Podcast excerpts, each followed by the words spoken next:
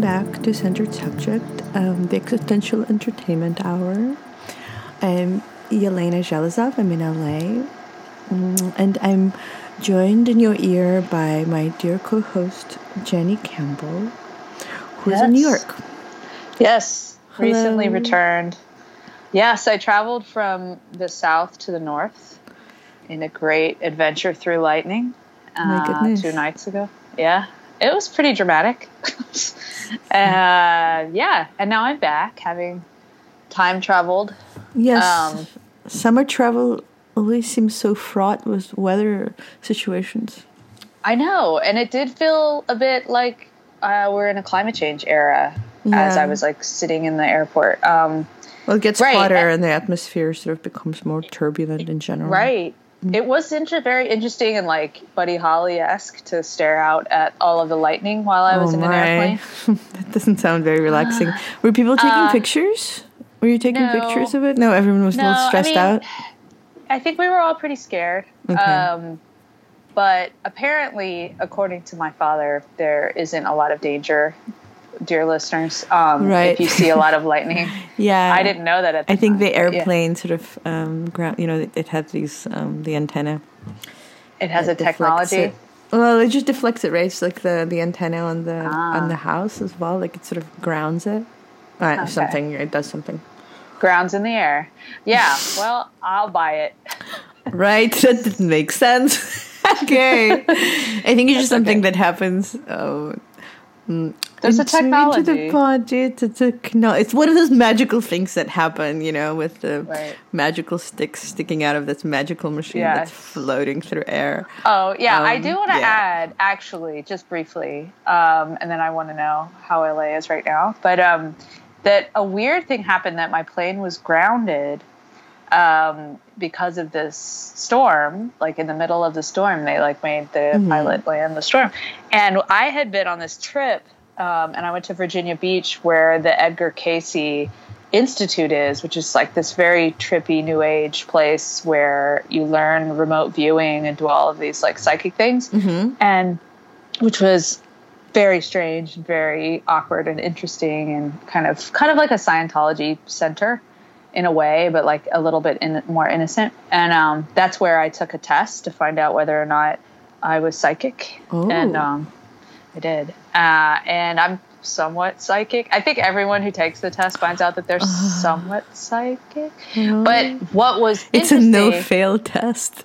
I It love is. those. I mean, I strongly suggest everyone take remote viewing Okay. and Edgar Cayce. We should take one together on the pod. Sure. Yeah. Um, in Can you- honor of. Will we Marianne. post a link in our description? Oh, absolutely. Um, Very good.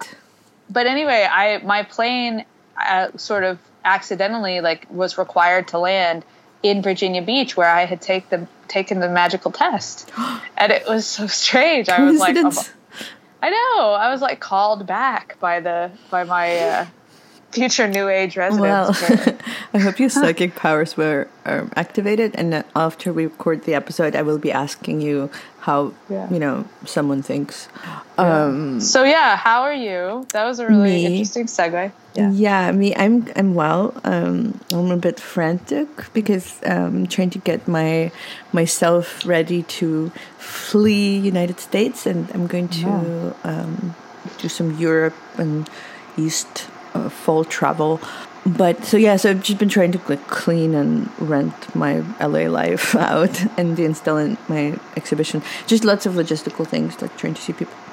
Um, but then one funny thing that's been happening, I kept running into people that I've known for a while, but I haven't seen them like in a while, and they congratulate me on something.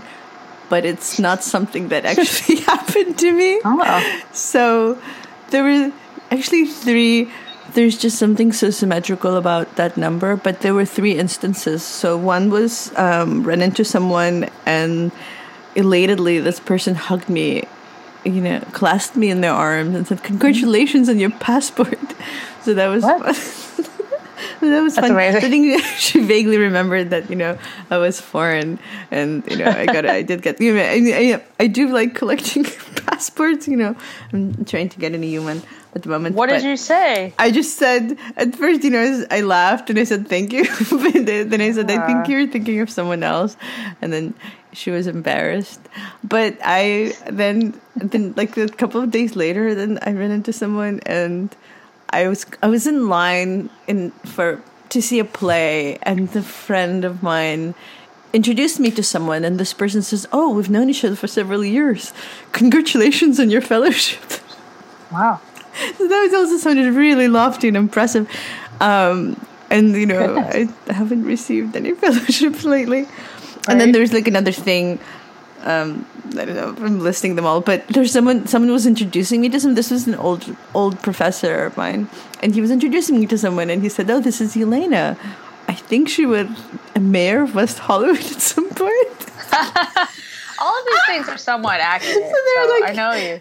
Okay, so I know that they're like somewhat tangential. Like they, I did work for West Hollywood briefly as an like art commissioner, but You did. You were a freaking it was like a, a semi. It was kind of vaguely official status, but Wow. but the funny, it's just that yeah, they all sort of like vaguely resemble me, but much more grand.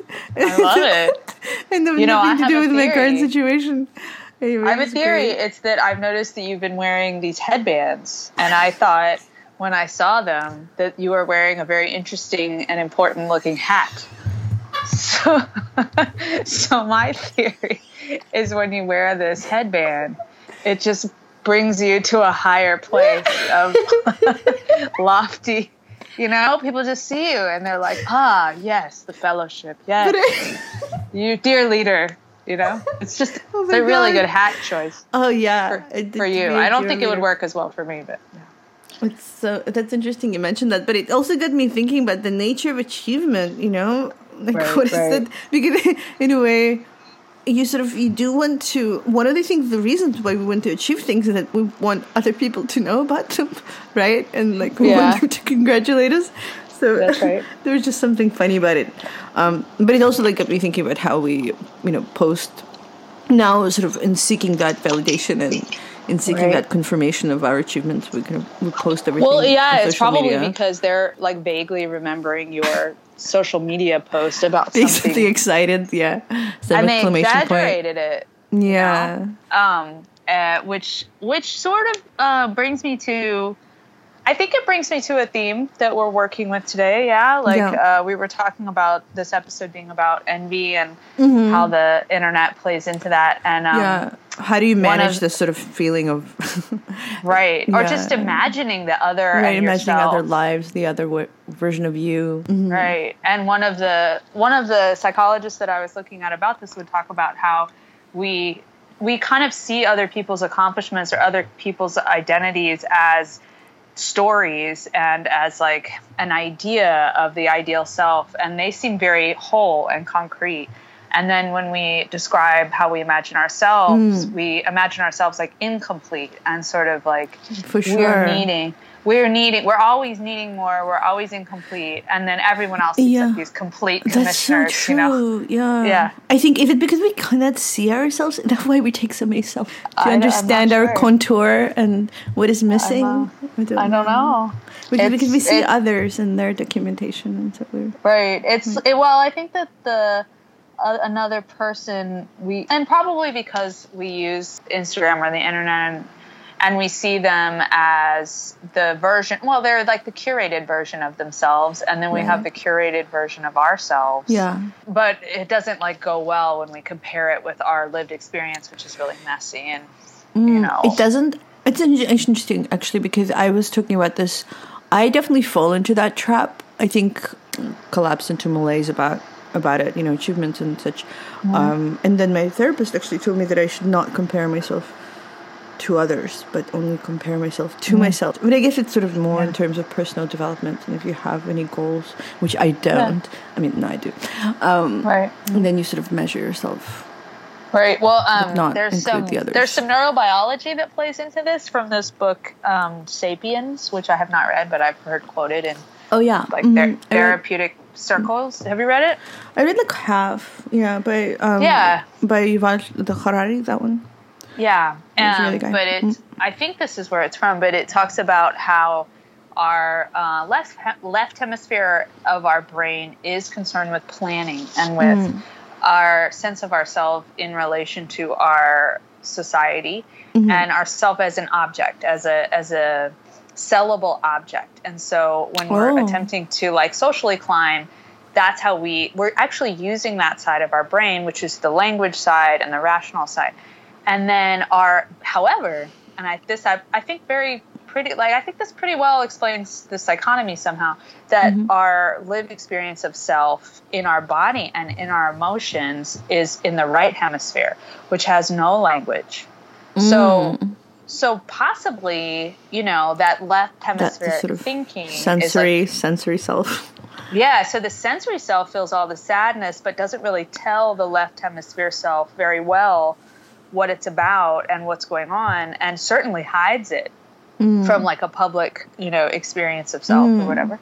Yeah. So there's so, sort of hide hide and seek happening within oneself in a sense. Sure and so some so people come into a lot of trouble when they become overly left hemispheric yeah. uh, according to this thinking because they're not addressing their true self and so like when they fail because everyone inevitably fails even our commissioners yeah. in our lives or whatever um, you know we can't accept that side and so the left hemisphere sort of breaks down and yeah um, yeah, that's very interesting stuff. I think. Yeah, and, and I, I think, think, now we are very much in this realm of the public where I think the private, whatever you know, what always had been private has suddenly became inverted. You know, right. I don't think people would share, you know, their plates, the mm-hmm. content of their plates or their shoes, as you know, something to share with the world. Like especially, but now, like this sort of mundane the mundane, mm-hmm. mundane minutia became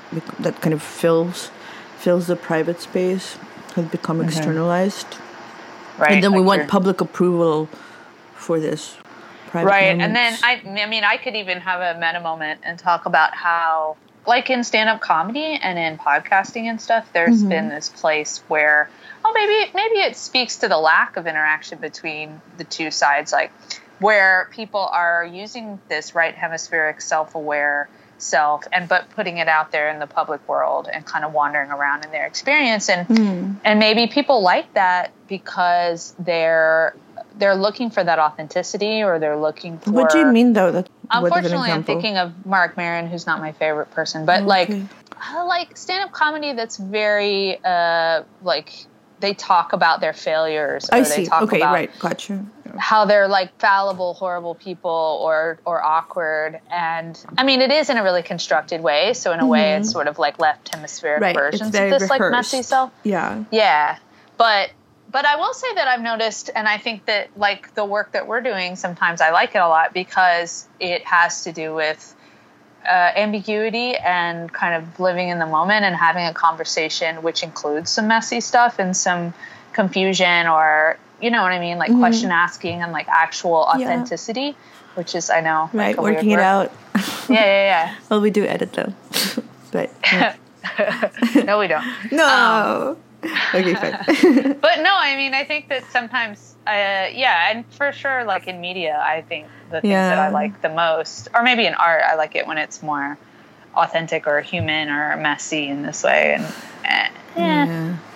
I don't know. I don't. Yeah, I think I'm again. It's like the word authentic is another word that I'm. Uh, right. I think I stumble over. Much like truth, I have, right. I have these stumbling blocks.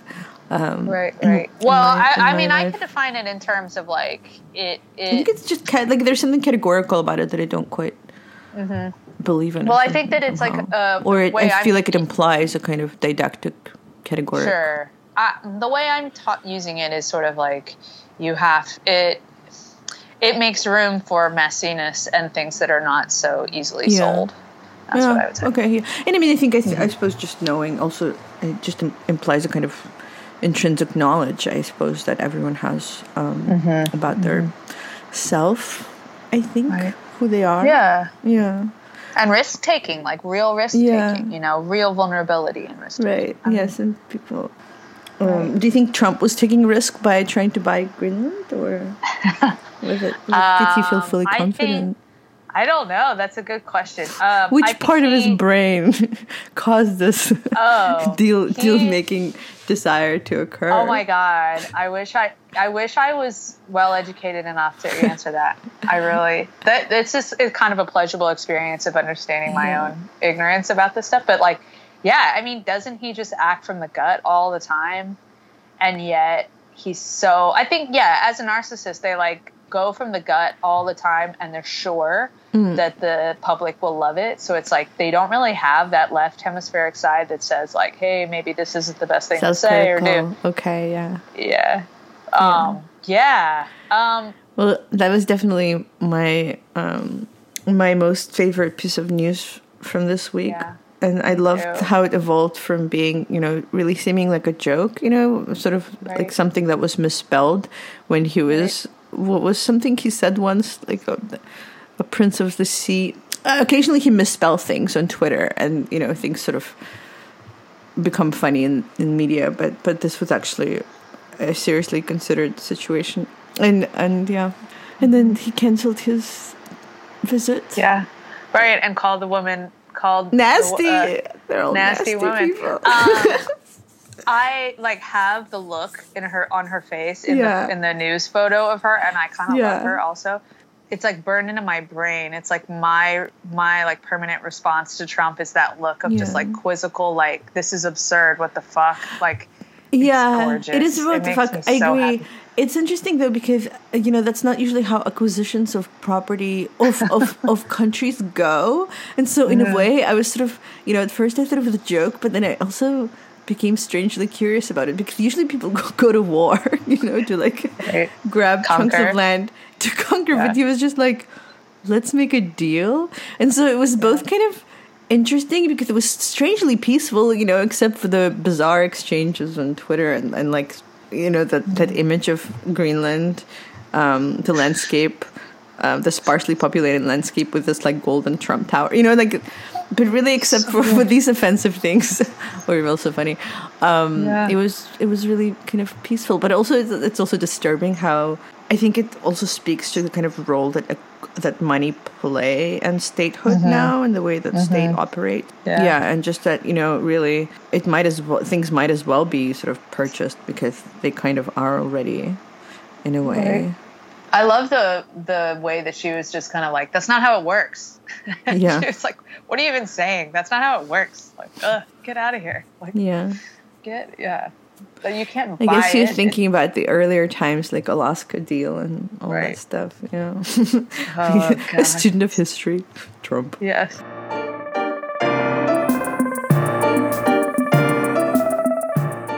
Actually, this this week has been a sort of a funny week for social media in particular. Also because I don't know if you've noticed, but there's been this image that um, was circulating for a few days, and it's a, a really badly cropped um, sort of screen grab of text that mildly threateningly describes tomorrow. You know, and this has been going on for like you know several days, but it starts with something like remember tomorrow is the day when instagram changes its rules and instagram is like sort of like strangely stretched out the word you know like clearly No, like I don't know pasted on it. over something anyway and and the bleed like it's sort of a full bleed screenshot so you don't really see the edges of text it's just this kind of like and it goes on and on in this bizarro like pseudo legalese Yeah. how like according to the roman point five clause Yes. this or that you, know, you cannot instagram will own it all And. I must repost this so that and then it's like in caps, you know. So Instagram doesn't own my images,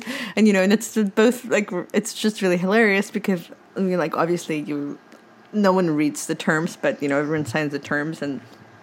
You know they own everything anyway, but it so people just resharing it, and it was funny because some people, and I guess it was just older people resharing it that I know, like maybe former professors, um, you know, just um to, and then but then it sort of evolved into this thing where people would create their own notes or they like take screen grabs of their notes. I really like this one a friend of mine did. She was like remember tomorrow the spaghetti day. And if you don't repost I saw it, that. Yeah. Okay. Great. Um, I so- only saw the the spoof. Well, some people would, you know, like voice their concern with social media addiction. Uh, Actually, another friend penned um, a kind of like a moving, moving little piece about, you know, it was sort of a joke about Instagram, but she was like really trying to change my behavior and not get trapped in this, uh, Oh. in this medium. But it was a, it was sort of funny how, and apparently a lot of celebrities were doing it, like older celebrities, and there was just this, this like chain letter that was Ah. crossing, but then then today changed to chain letter about Amazon burning. And again, it was just Oh. you know it had this very it had the I mean this is a serious problem you know and so the the chain letter had the like a threatening not a threatening but it's just like donate here donate there but the thing about with image you know sharing images um, text images on instagram there's nowhere you can click really so it's just people sort Right. of rapidly resharing rescreen grabbing and resharing Right. but it's just It like it's a totally closed circuit it's very urgent and it's a very closed circuit where it really just produces a feeling of accomplishment i think without Right. anyone Well, in the, but in the same way because it's so I Abstract? Mean, auth- it's so uh, no, it's like so authentic. I'll use that word. Like it, it seems like somebody didn't have the time. It's like scrawled across. You know, it's like a piece of paper someone wrote really fast on and Mm. then passed it on to someone else because it was so urgent. So the like lack of you know the fact that it just looks like a note from someone's phone. It was Yeah. like it kind of makes you think about the urgency of the situation. Do you know what I mean? Yeah. It's like it makes it seem more intense, even though it's probably not very effective and could be, you know, eh, bad information or whatever. It has that feeling, you know, kind of like, um, I don't know, like some of the texting that happened during, you know, some of those huge protests and stuff. Right. Um, which, uh, like, you know, is a good thing about it, maybe, um, but also could be really troubling because we like believe things people that have also that. scroll off you know they just scroll through and off Right. really. it's And just there it, we it only takes up like a fraction of a second i don't Right. I mean, it, it, it's a bit of the, tr- the trouble about you know what it is to be, um, you know, when things aren't covered by the by the media, by the yeah which it is now kind of Yeah. covered by them. But yeah, yeah, I didn't see the original one. I kind of am sad that I didn't see the chain letter. i'll find it to you Yeah, please send it to it's me. okay later. there's so many chain letters always going around actually um I know. Yeah. I've never. Yeah, they've never worked on me. I kind of miss them. I feel like they were like used. I think in the early day of email, there were some chain letters I seem to Yeah. remember. Resend it to ten of your Right. closest friends. Um, yeah, The prophecy. Um, I, I'm reminded, you know, of the early yellow journalism stuff, or just like the early journalism stuff after the Gutenberg press. Like, I mean, immediately after it was invented, people used to just like, you know, the the news kind of was invented, and then people would pass around leaflets obsessively, you know, chatting Yeah. about political events or whatever was happening. I mean, it in just, the last it's- century. Yeah, I mm. mean, it's just something about reproduction of, of media, of, of the word, you know, that it just Yeah. makes people kind of have high. I think that also people do have this sense of immediacy because I think what I said about the last century, I think I was joking a little bit, but also like a bit serious because I think obviously, you know, circulation of information and just objects was much slower. So I think some people probably would receive the leaflet, you know, a few years later. But because they sort of see it now and it says news, you would sort of believe it as happening That's right. at the moment. Yeah. Yeah. Yeah. Yeah. It's hard to tell when things are really authentic. Which True. Full stop.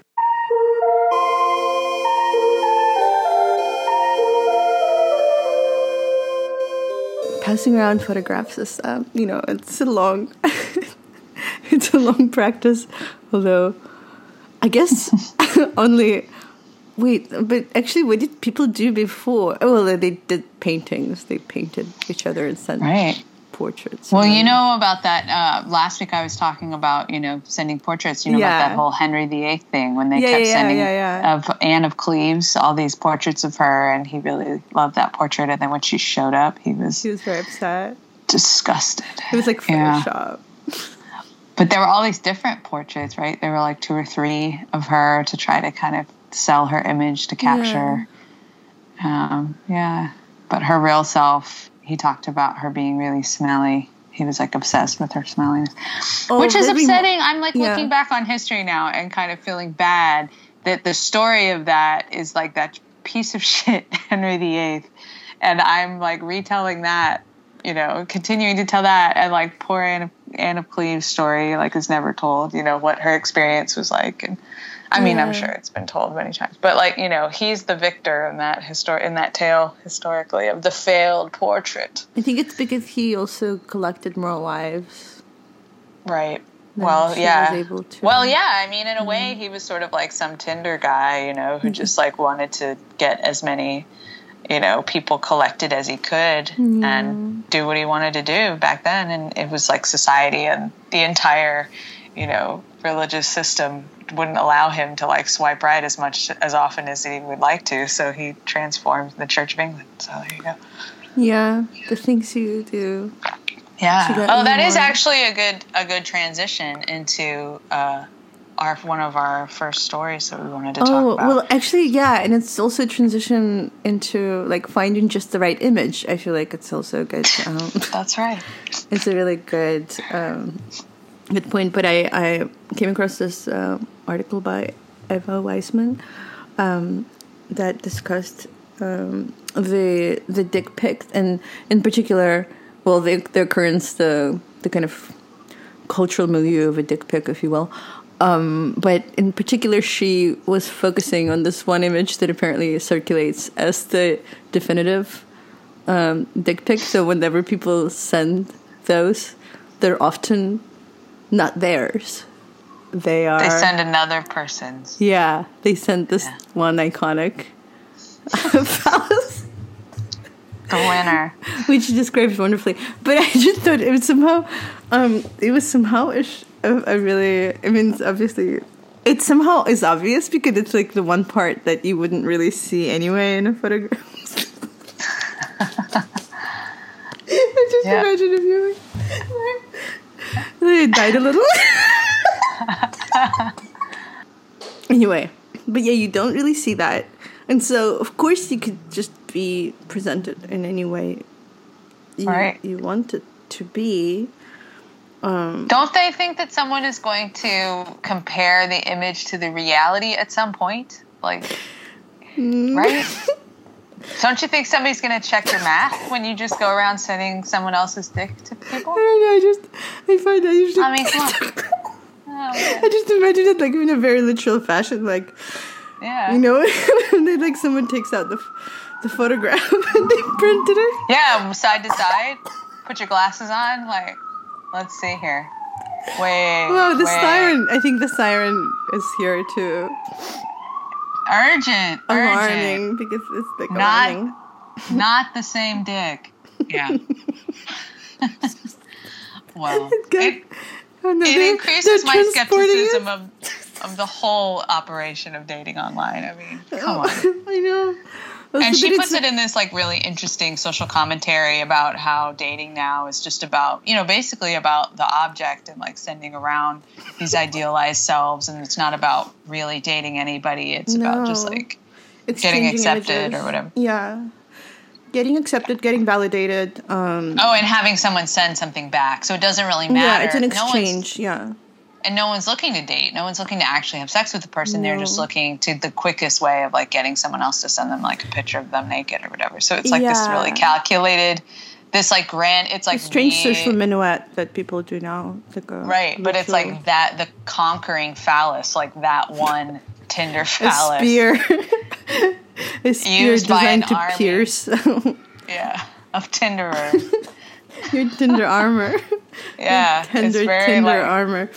Mm. Alexander the Great or something, just like conquering nations. Know.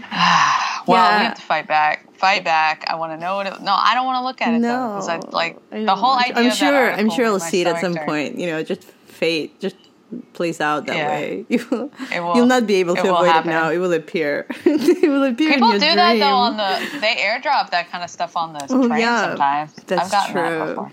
You have? Yeah. That's never happened to me before.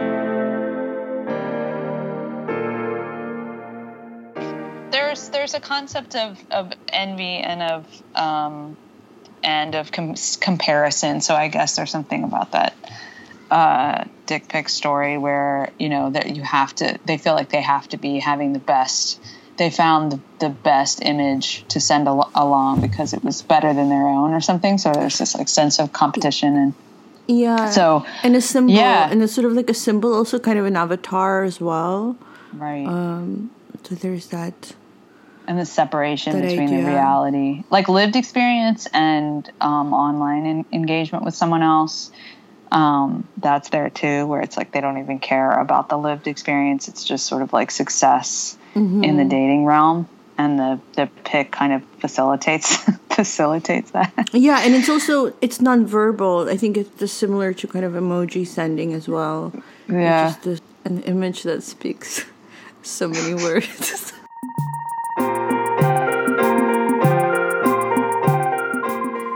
So, why is it so boring to look at people's travel photos?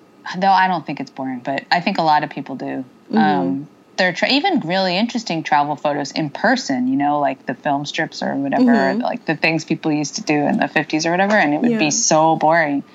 And yet now people will scroll in envy. Um, through other people's Yeah. idealized lives, it's like, why is it this this I think because it's a addictive private public. space? I think it's a public private. I think because it blurs the public and the private in this um, strange way where you're sort of.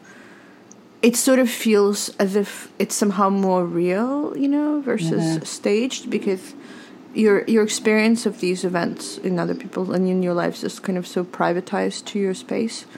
But then you mm. imagine all the other eyes looking at it. You know, there's a kind of the notion of the multitudes out there is very present.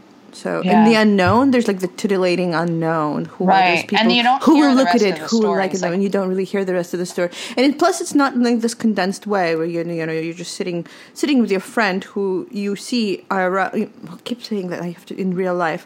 Um, you just you see them in their flesh, and they're showing you an album, and so you're very much aware of their limitations and you know the Mm-hmm. body and their presence and here's you know it just there's just it's so much more demystified i think Mm-hmm. I mean, and you can hear them talk about it and yeah. certain moments like are amazing and wonderful mm-hmm. and you do feel envy but then certain other moments you're like oh maybe i didn't want to go on that trip based on how like that micro expression of how they talked about yeah maybe there were you know rats in their bathroom. But also i think oh, it's dismissed but the images we look at on the phone are illuminated you know so they are these kind of glowing um, that's i fascinating think glowing orbs of desire that we're oh and like harkening a little bit to some other ideas that we were using before. I Mm-hmm. mean we don't know how our phones work. So they glow and also they have a power because they're like little amazing microcomputers right, that a magical that they- aspect yeah. they're talismanic and so anything Mm-hmm. that comes through these weird you know talismanic objects like culturally and certainly biologically we have not caught up to what these objects are and they're changing us and we're in awe of them yeah But we have always lived. I mean, you know, fairy tales and and sort of magic Mm-hmm. narratives have always been around. I mean, for so long, you know, that would always have this kind of totemic, magical, transformative objects. right So maybe subconsciously, somehow it, um, you know, it does give us. And Yeah. sometimes it does change life. You know, like sometimes you will receive a tran like an email that sort of alters the course of your year. You know, and Right. so sometimes these dramatic shifts do happen, or you know, you swipe on just the right person. You know, who knows? So, so and there's so many like an infinite variety of experiences that it can filter through. So Yeah. And so in some ways because the a lot of the changes and the judgment um, comes to us like through this phone, we feel like other people's lives is like a judgment on us as well. yeah, It's sort of like because it's like the letterbox that our acceptance letter comes through, everything that comes through it has like a, a certain other level of judgment or of meaning. Like we we assign much more meaning to things that we engage with um, because it's sort of like connected to every aspect of our life. You know what I mean? Um, yeah. Not to mention the talismanic stuff, which I think is like so worthy of more thought. I think that's really interesting. I tried to argue that in one of my um, clinical psychology classes, which I definitely stand by. You know that it's um, a transitional object, like that. I've talked about this before, but like a transitional object is something between the mother and or the caretaker and the child that represents the caretaker to the child when the mother's not not there, so that that child can develop that sense of true aloneness, kind of like what we were talking about last week. Um, so yeah, and she was asking, you know, does a phone can a phone be a transitional object, or someone was and i definitely think that's what it is to some extent it's mm-hmm. become that and so much more um, you know because we get texts or because it's sort of the place between us and other people or us and our perceived connection to other mm-hmm. people it it kind of has this thing and we always have to clutch it and and have it yeah. it's also safety for like if you're a woman walking down the street you know it's like yeah at night it glows it's i mean yeah I sound like I love it from the way I'm talking about it, but I don't. yeah, um, there's a devotion and attachment there. I think. Yeah. Yeah. Yeah. It's lovely. Um, it's a pet. Where, it's a kind of pet. It's it's a pet. It's a it's a robot. I mean, it's like a like we don't. Oh, and our robot's going to control our lives. Like we always imagine that they would look like you know like R two D or uh, R two D two or C three PO or something or like I don't know. I'm thinking of the Jetsons robots, but um, but no, this is a robot, and it does engage with us, you know, in our minds and very deeply in our hearts and our whole ideas of ourselves. Yeah. yeah. Um, oh, this is really nice. Um, I just found this another article that we were talking about. Um, the difference between what happens to ourselves and others online. Um, mm. this, this, says uh, this is from the journal Ooh, Thunder. Uh, the Journal of Personality and Social Psychology. Oh. We feel the things that happen to us viscerally and physically. What happens to others, however, functions more like an mm. instructive tale because the pain of failure mm. isn't our own and the distance gives us perspective. We all understand in theory that bad things happen, but we also feel really bad when they happen to us and condemn ourselves. So, I mean, even without it just being the phone, like things that happen to other people are instructive. Mm. Things to happen to us are solid are about Condemn. our failures. Yeah, right. Mm-hmm. We do have a harsh. It does seem like we have harsh judgment when it comes to the self. Never mm. measures up. Mm. Yeah. Although I feel like I've been less. I've been trying to be less so. You know, and just kind of embrace my my tendencies. Um, yeah, and not feel regret over things I choose to do. Yeah, with varying been, success. yeah, me too. I've been trying to because like, there's listen. like no no right choice ever. There just never is the perfect answer. And we think it's going to be there. Yeah. Yeah. There's you have to just pick a way and go there wherever it takes you. I think. Right. Or and start over if it doesn't quite yeah. go the way you want. Like you can always choose another choice. Um, right and this like there's this philosophy around perfectionism where um, it's like an all or nothing kind of thinking. Yeah, and it's mm-hmm. Im- it's impossible to make decisions then. I think because right. you get stuck in the middle. yeah, you're never going to make like the perfect choice in the perfect moment. Mm-hmm. Um, yeah, and if we don't, we definitely have this thing that we, you know, to ourselves we're a worse person and the person another person who made the exact same choice well it made sense it had a lot of yeah. you know they had they had a lot of reason for it they were doing their best but then when we make the same exact choice very often it, it's like oh it's because of a self-worth thing or it's because this you know this was just the wrong thing to do and it's very interesting how common like how that's just very common and then a lot of people's actions um, happen out of denial that they're mm. acting this way towards themselves, you know, and it's trying trying to push off the sense of like self judgment and stuff. And I think because of this situation where we are always caught up in comparing ourselves to others, we I think we somehow do get the idea that there is maybe a perfect way, you know, and we always mm-hmm. have to aspire to that perfection. And like, we can all, I think, relax in knowing that we don't really need to do that. Why not? Why, Why not? Need- it's like too polished of a circle is just too boring. You need a little bit of a bump or something. yeah, I agree. Mm.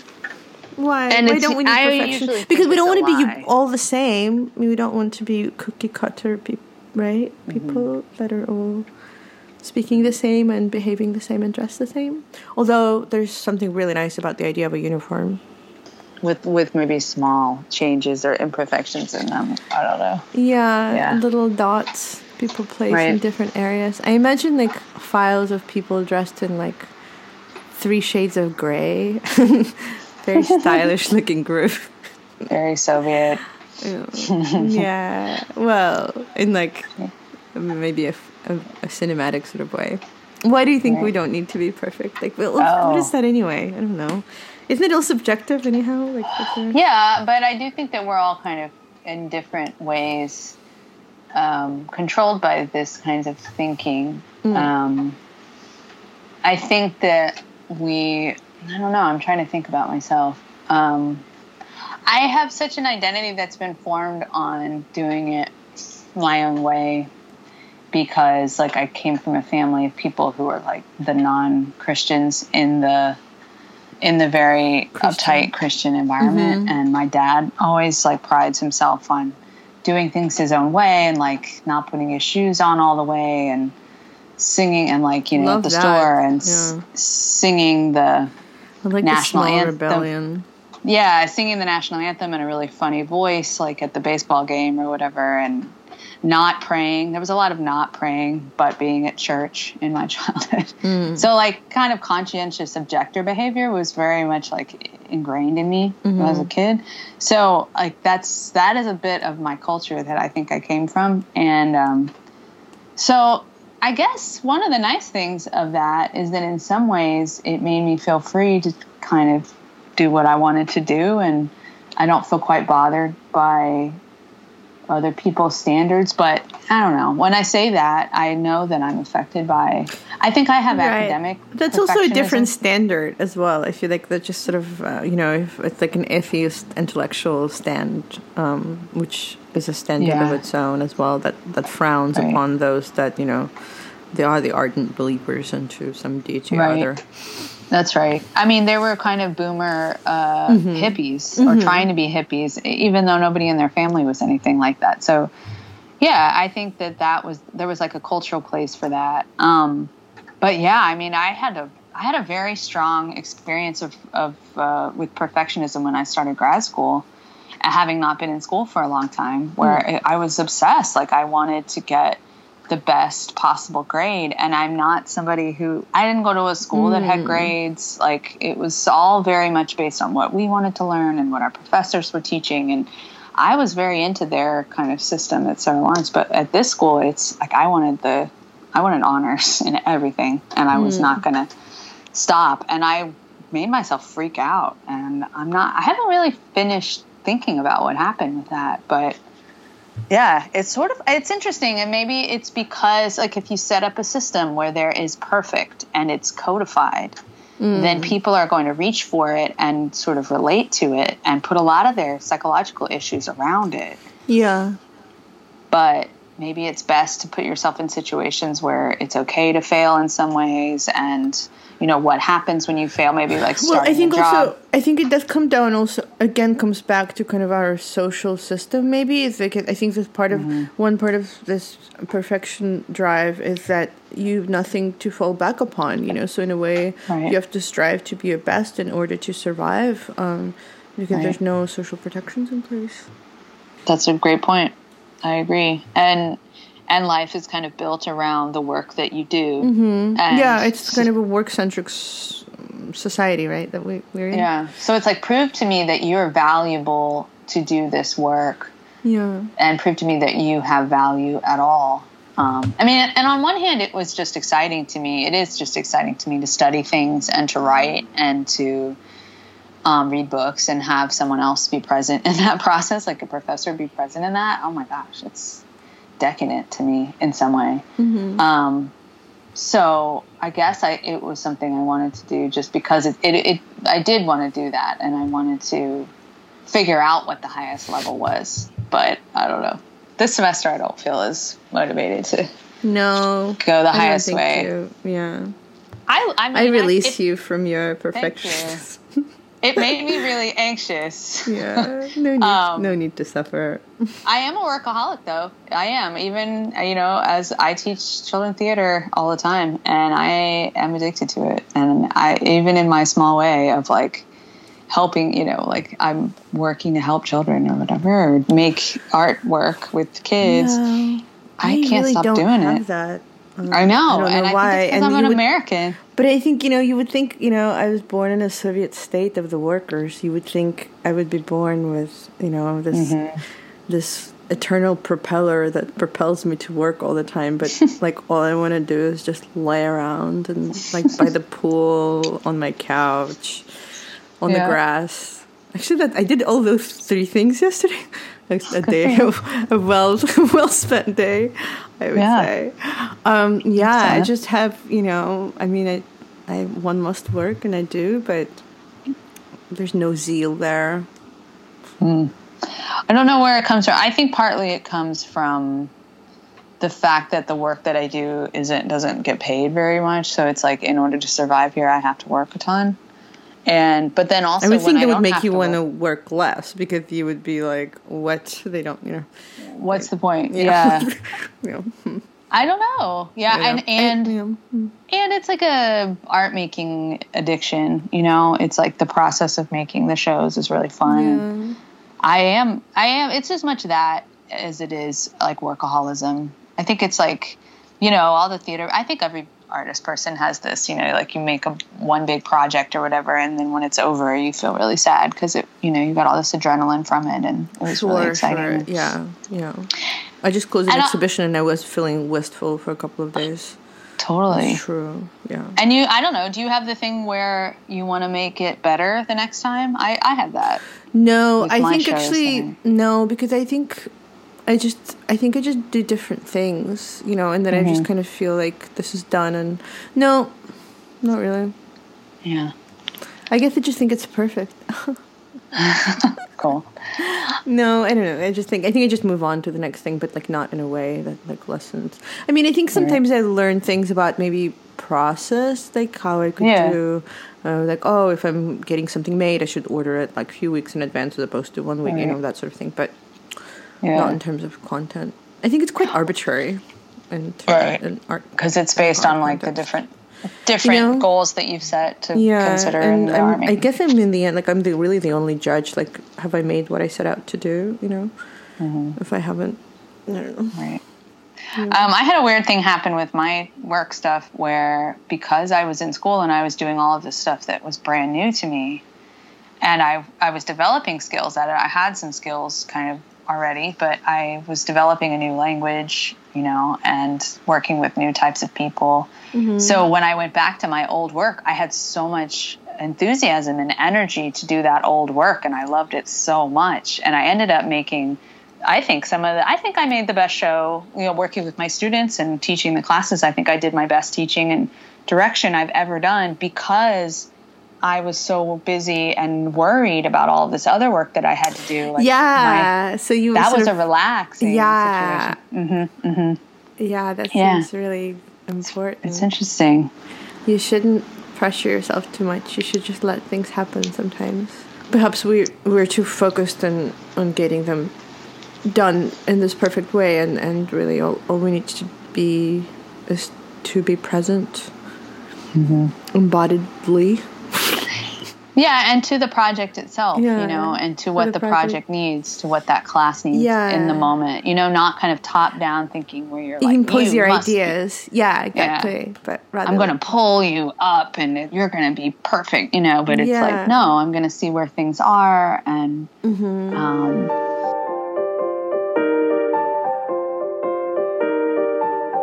I hope that you enjoyed this um, this tilting centering and yeah let us you know just spread the word about the podcast um, if you feel like you have someone that needs you know existential sort of entertainment then send them our way and um, we'll see you mm, i mean with our astral eyes next week on thursday again Ciao.